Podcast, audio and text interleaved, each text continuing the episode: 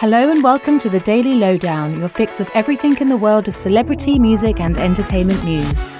Drake has paid tribute to a mother and daughter who were killed after one of his shows on the 13th of February. Letitia Bracero and her daughter Alyssa Cordova were hit and killed by a speeding car that ran a red light in St. Louis, Missouri after his performance at the Enterprise Center. During his recent gig in Buffalo, New York, the rapper gave a shout out to the pair and encouraged fans to be grateful for their life and to show love to the people around them. I want you to take five seconds out of your day to make somebody else's day. Just show them some love because you never know what comes. Miley Cyrus has teamed up with Pharrell for her first release of 2024. The duo dropped the music video for Doctor, Work It Out on Thursday, but the track was originally written for Miley's 2013 album Bangerz. The song marks Miley and Pharrell's first collaboration in a decade, but their fifth overall.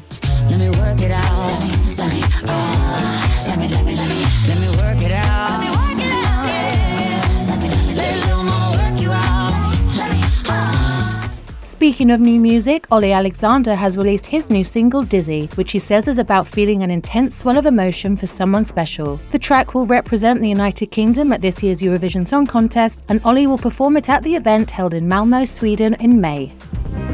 You know the way, so take me there. Won't you make If Olly and Miley don't do it for you, what about Liam Payne? The former One Direction star has made his long awaited return to the music scene, dropping his first single since 2021 on Friday. Liam released Teardrops, which he says is about the vulnerability of heartbreak and the challenge of overcoming those moments.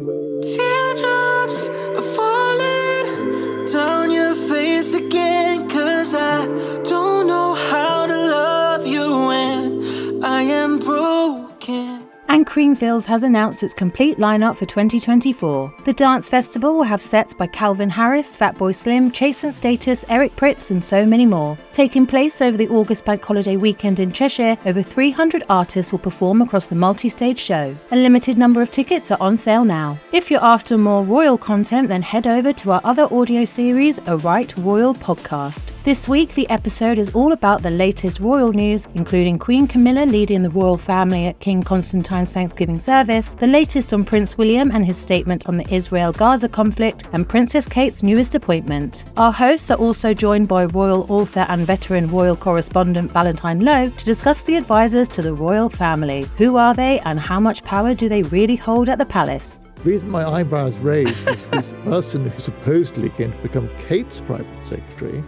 is a man. I think for the first time, Emily will correct me. She's, she's, had women all the way through, hasn't she? She has. And that's your daily lowdown from Hello. Check out our social media channels and HelloMagazine.com for more news and updates from your favourite celebrities.